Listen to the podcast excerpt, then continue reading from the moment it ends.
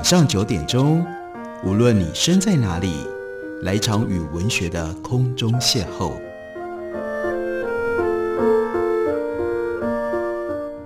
杨照谈书，邀您一同遨游文学世界，认识古今中外的经典之作。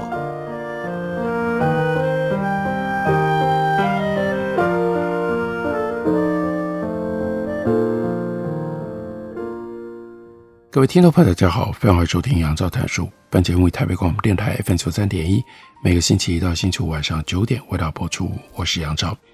在今天节目当中，要为大家介绍的是春山出版的新书，作者是 Robert Marks，他有中文的名字叫做马立博，他是一位中国史和全球史、环境史的研究者。他写了一部现代世界的通史，中文的书名就叫做《现代世界》。六百年，在这本书当中，马立博特别希望他要能够创造出关于十五到二十一世纪全球史跟环境史的一种新的叙事。这个新的叙事其中的一条主轴，要帮助我们看清楚在大历史尺度底下所发生的重要的大事。其中，我们就来看一下，我们回溯十八世纪的时候，中国、印度跟欧洲在经济发展。生活水平，还有国民平均寿命，在这几个方面都大致相当。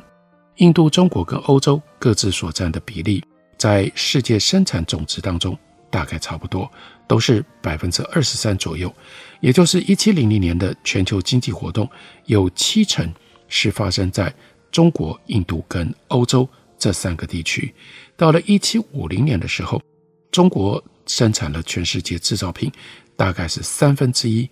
印度跟欧洲大概各自是四分之一，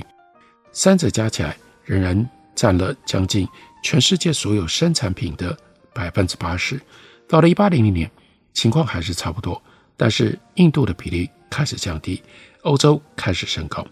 然而到了十九世纪初期，欧洲在世界生产总值跟工业产量所占的比例开始迅速的攀升，中国的比例先是停滞。然后接着急速的下降，直到一九零零年，印度也是如此。在一九零零年的全球工业产量当中，印度掉到只剩下百分之二，中国百分之七，欧洲独占了百分之六十，另外还有美国百分之二十。换成欧洲加上美国，占全球工业产量的百分之八十。所以，我们清楚看到了世界历史进程的一次大逆转。印度跟中国在十八世纪的时候合计拥有全世界一半以上的财富，一九零零年的时候却落居为工业化程度最低而且最贫穷的地区。然而，这两个地区所占的世界生产总值比例，并没有下跌得像全球工业产量比例那么样的严重，主要是因为这两个地方他们的人口持续增长。一七五零年到一八五零年，中国的人口持续快速的成长，超越了从一四零零年开始大致一直跟中国旗鼓相当的印度跟欧洲。由于人口增加，创造出来的财富却减少，中国人跟印度人在十九世纪逐渐变得贫穷，欧洲人跟美国人则变得富有了。我们还会看到，由于中国跟印度没有工业化，当地的城市容纳不下。庞大的人口，结果就造成了农村更加的贫困。十九世纪期间，西方跟世界的其他区域，以印度跟中国作为代表，就出现了一道很大而且持续扩大的差距。著名的法国历史学家、年鉴学派最重要的重镇 Ferdinand Becquerel 布劳代他说过：“去解释这道越来越大的差距何以形成，就是在处理。”现代世界历史的根本问题，伯克戴尔他本人对于自己解释这道差距的能力相当的保留，因为他意识到他写作的时期那是在一九七零年代的后期，一般人对欧洲历史的了解远远超过于对印度、中国或者其他被称之为未开发或第三世界的地区。不过有一件事情，伯克戴尔看来毋庸置疑，那就是西方跟其他大陆之间的差距。出现的很晚，而我们这个时代有很多人仍然倾向把这个差距简单归因于市场经济的合理化，这是过度简化了。布劳代这句话透露了他对于当时流行的一些说法的不满，特别是他认为那些解释仅仅着眼于欧洲市场经济的出现，还有它的合理化，这是过度粗糙的说法。十九世纪的故事大多牵涉到一个过程，在这个过程当中，世界被划分为殖民者和被殖民者，以开发地区和未开发地区，富国和穷国，工业化世界跟第三世界或者是全球南方，那差距也就反映出世界被划分成仍然停留在旧生态体系当中的地区，这些地区越来越贫穷。以及开始摆脱旧生态体系底下那些物质生产限制的地区，工业跟农业的限制都摆脱了。另外，十九世纪出现的那道差距，不只是存在于世界上不同的地区，也存在于不同的社会当中。工业为某一些国家创造了财富跟权利，尤其是那些国家里的一部分的人拥有新生产工具的人。另外一方面，对于像矿工啦、工厂工人来说，工业不只是创造了新的工作，还有新的工作形态，以及更广大的集体的城市经验，还有对于贫穷的体验和理解。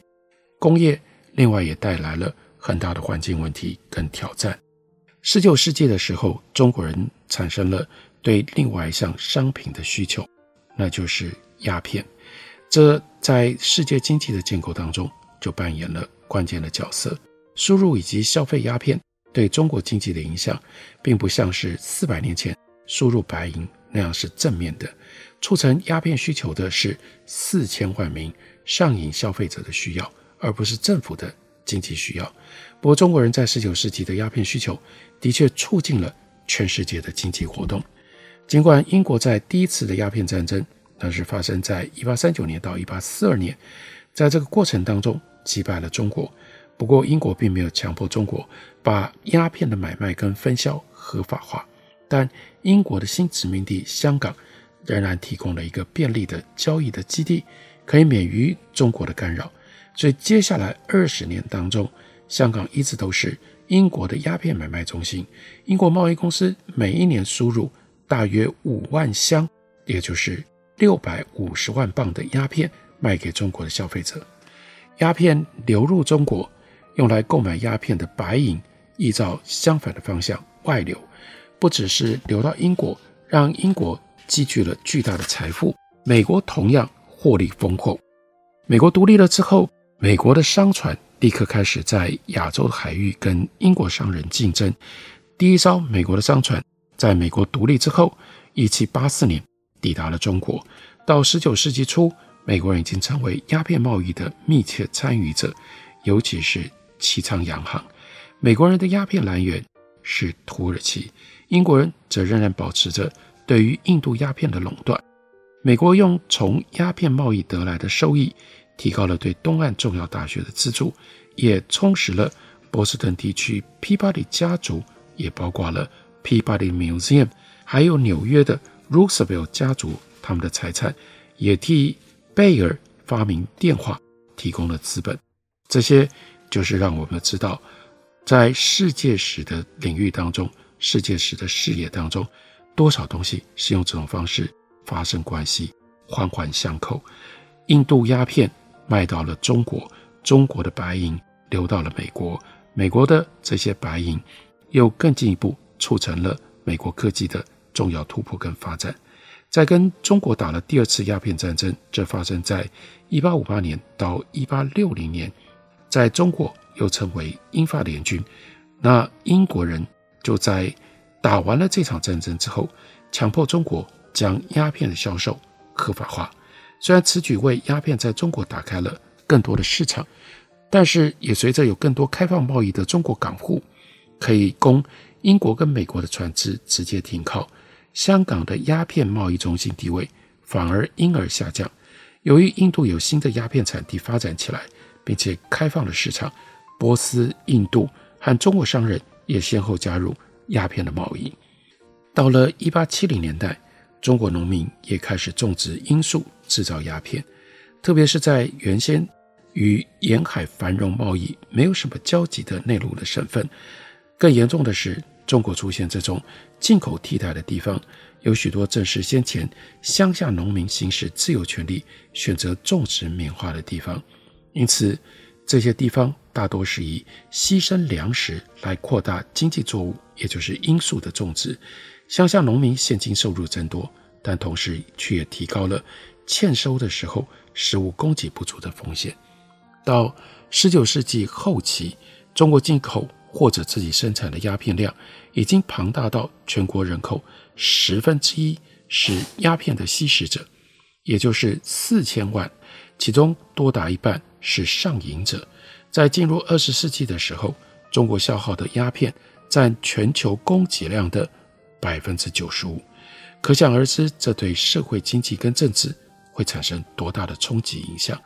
几乎每个城市都有鸦片馆。销售跟吸食鸦片的行为也深入中国人的生活。吸食鸦片起初是精英人士的癖好，这个时候变成了大众消费的项目，变成了全民运动了。即使进入二十世纪，种植罂粟跟制造鸦片仍然继续为中国的政府带来税收，为乡下的农民带来现金收入。这是很关键的一个现象。因为这个现象相当程度上说明了，在这样的一种差距是如何拉大的。中国陷入在鸦片消费当中，而欧洲跟美国一方面从中国赚取了大量的白银，另外一方面又将这些白银、这些财富投资在工业化上，造成工业产值一直不断的翻身。翻身之后，于是中国和西方的差距当然也就。越拉越大，越拉越大了。我们休息一会儿，等我回来继续聊。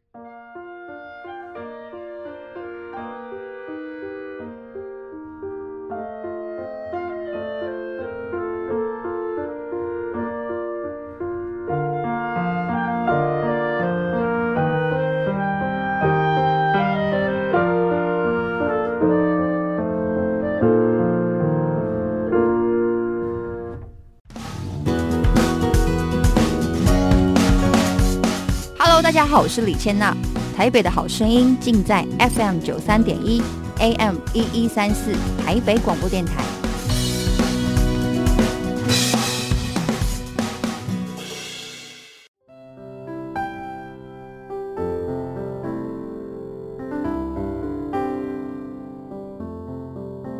听见台北的声音。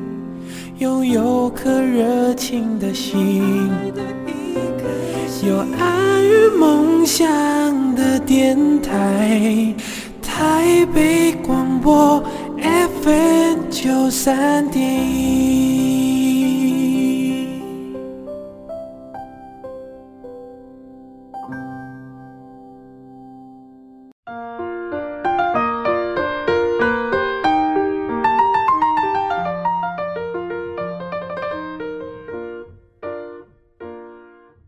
感谢您继续收听《杨照谈书》。本节目于台北广播电台 FM 九三点一，每个星期一到星期五晚上九点为大家播出到九点半。今天为大家介绍的是 Robert Marx 马利博他所写的《现代世界六百年》。那六百年的全球现代史，关键的是，一八零零年之前，世界上的所有居民几乎都生活在旧生态体系的环境限制当中，在旧生态体系的世界里。农业帝国是成功的国家形式，提高了人民的生活水准，取得了高度的文化成就，也发展出雄厚的政府实力。旧大陆最发达的经济体跟国家，那就是中国、印度和西欧，在很大的程度上可以互相比较。他们都有承受健全的市场体系，确保农民能够从农本经济当中获取最大利益的制度安排。以及生产力旺盛的制造业，尽管那些产业的运作大多必须要依赖每一年从太阳获取的能量，也就是仍然是以农业为本的。然而后来世界上有一个地区，那就是在英国带领底下的西欧，借由开采利用地球所储藏的能源，不再是从植物的光合作用而来的，最新的一种能源的形式，先是煤。后来是石油，而得以摆脱了旧生态体系的限制。但这纯属一连串的偶然，是一个全球局势所造成的结果。第一个偶然是中国在十五世纪之初决定撤走海军，放弃在印度洋的主导地位。印度洋是当时的贸易枢纽，在这里，亚洲用它丰富的产品和其他相形落后的地区进行贸易，来换取来自这些地区的原料，包括了白银和黄金。同时，中国也在这个时候决定把白银货币化，一股新的全球性的白银需求随之出现。而新大陆的白银不久之后满足了这样的一种高度的需求，有四百年的时间，从一四零零年到一八零零年，中国跟印度凭借它高产量的农业，成就了在工商领域的杰出表现，从而使得亚洲人得以控制世界的经济，吸引着世界其他地区渴望能够得到亚洲财富者的他们的注意，还有他们的资源投注，因此亚洲经济体。对于白银的需求，启动了另外几个改变世界的进程。另外一个产生重大影响的偶然是，新大陆跟丰富银矿资源的意外发现，征服者主要是西班牙人，他们身上所携带的疾病病菌，随后造成了原住民灭绝，并且引进了非洲的奴隶，服务欧洲利益的种植园，也就是庄园庄园经济的建立。还有另外一个偶然，则是十六世纪西班牙人企图在欧洲建立帝国的行动失败，催生了一个体系。在这个体系当中，欧洲国家互相竞争，几乎时时刻刻处在战争的状态，从而推动了欧洲的快速军事改革。十八世纪的时候，一个由许多力量所形成的大好局势，就使得英国，它原来是僻处在欧亚大陆最西端。甚至不在陆地上，在外海的小岛。这个时候，英国开始崭露头角。法国跟英国之间的战火，那是一七五六年到一七六三年七年战争结束了之后，画下了句点。英国获胜，为他支配欧洲、北美洲跟印度铺平了道路。差不多在同一个时间，印度的蒙兀尔帝国，主要由于内部的因素，开始瓦解。英国探险家纷纷趁虚而入，到那里去建立殖民的据点。然而，对当时的英国来说，中国还是太强大了，有能力限制英国人涉足东亚的世界。一直要到来自英国殖民地印度的鸦片，再加上英国的蒸汽动力炮舰，导致中国在鸦片战争当中落败。鸦片战争再加上中国内部自己本身的麻烦难题，就开启了西方跟日本。对中国长达一个世纪的侵略，回头来看，如果英国没有开始工业化，并且把工业化的成果运用在军事上，情势就不会如此对中国不利。此外，英国的工业化取决于它在新大陆所拥有的一种特殊外围区，那里需要英国的制造品，尤其是给非洲奴隶穿着，尤其是给非洲奴隶穿着的棉织品。英国的运气也真的很好，为了给伦敦人取暖而大肆砍伐岛上的森林之后，另外却还有位置便利的煤矿可以开采使用，还有一个有意愿也有能力的政府在保护本国新兴的纺织业和具有重要战略意义的煤矿产业。因此，一八零零年的时候，当亚洲和拉丁美洲还在旧生态体系所加诸的种种生态限制底下，苦苦挣扎，英国跟后来的其他欧洲国家已经开始将地球所储存的能源、煤和石油运用在工业，更重要的运用在军事上，从而摆脱了旧生态体系的束缚。由此而产生的变化，就改变了经济发展的动力，也改变了人类跟世界环境之间的关系，导致商业周期出现景气循环。新的不同社会阶级之间，还有人民跟国家之间的分歧也越来越扩大。欧洲国家为了要得到日后成为专属市场跟原料保障来源的殖民地，而竞争的越来越激烈，出现了非洲控制权跟中国租界的争夺战。对那些在旧生态体系限制下运作的地区来说，很不幸的是，五百年来最强大的圣婴现象，偏偏在十九世纪的最后二十五年当中形成。三次圣婴现象：一八七六年到一八七九年第一次，一八八九年到一八九一年第二次，一八九六年到一九零二年第三次，导致数千万人死于干旱所引起的饥荒，并且让亚洲、非洲和拉丁美洲大部分的地区进一步陷入第三世界的。荒芜状态底下，接着马立博引用了历史学家王国斌在他所写的《China Transform：》转变了的中国这本书里面所提到的，十九世纪有两种截然不同的人类社会组织方式互相对抗。第一种组织方式是拥有高产能农业经济的农业帝国，在将近一千年的时间当中，它其实一直都是最成功的。中国跟印度是其中的明证，另外的民族，例如说美洲的阿斯特克人以及印加人，也曾经找到方法来最大化在旧生态体系当中所能够获得的利益，但他们的能量来源终究得要仰赖年复一年的太阳的照射，它照射了的阳光经过了植物的光合作用，才能够转换成为在地球上可以运用的能量。所以这些国家的势力、他们的人口规模，还有他们的经济生产力，当然都受到了严格的限制。另外一种比较新的组织方式，那就是民主国家，它的经济是利用煤、石油这种化石燃料产生的能量，来大幅提高工业产量跟军事的力量。最早是在十九世纪的西欧发展起来，这种新的政治经济给欧洲人。带来了强大的实力，让他们可以在一九零零年的时候已经控制全世界百分之八十五的地区。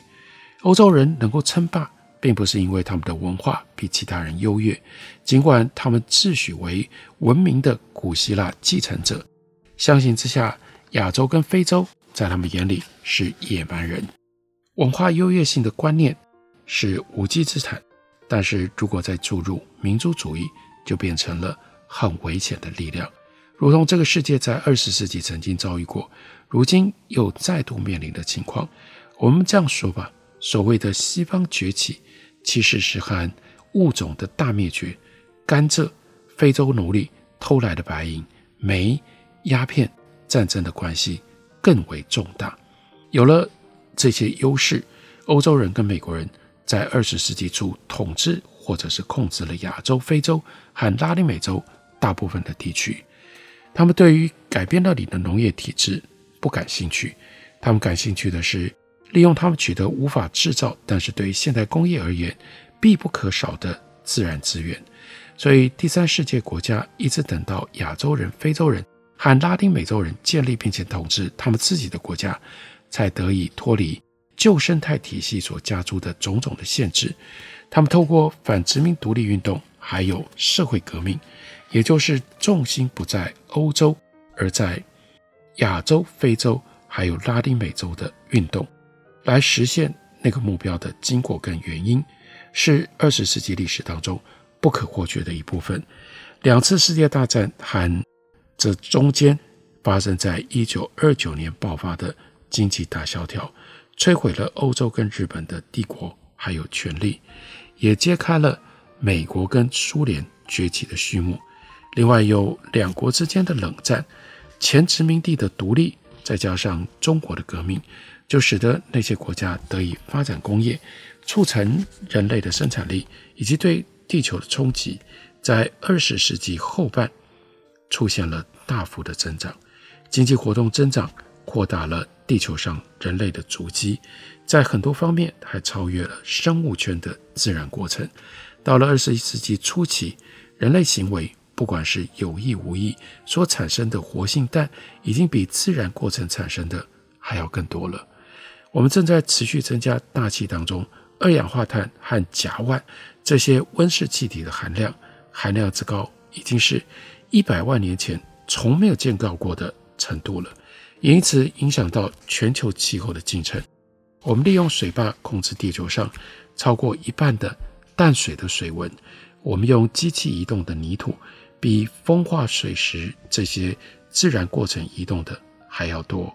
而透过这些过程，人类引发了地球上的第六次生物大灭绝。人类的活跃程度已经使以我们足以抗衡、超越，甚至取代全球的大自然力量。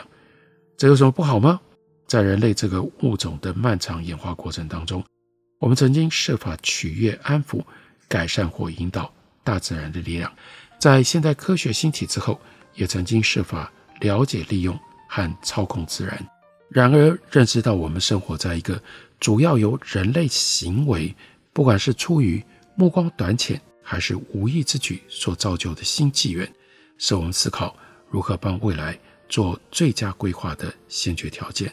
我们必须思考未来，为什么要用这种方式来理解、来学习全球现代通史？就是因为我们必须累积知识跟智慧，才能够面对未来。世界上大多数的科学家，相当多的人，还有一些国家的领导人都认为，处理全球气候变迁问题是首要之务，是人类的当务之急。而且这件事情，我们可以穿越六百年的历史时间，从马利伯所写的这部通史，现在世界六百年可以得到明证。感谢你的收听，我们明天同一时间再会。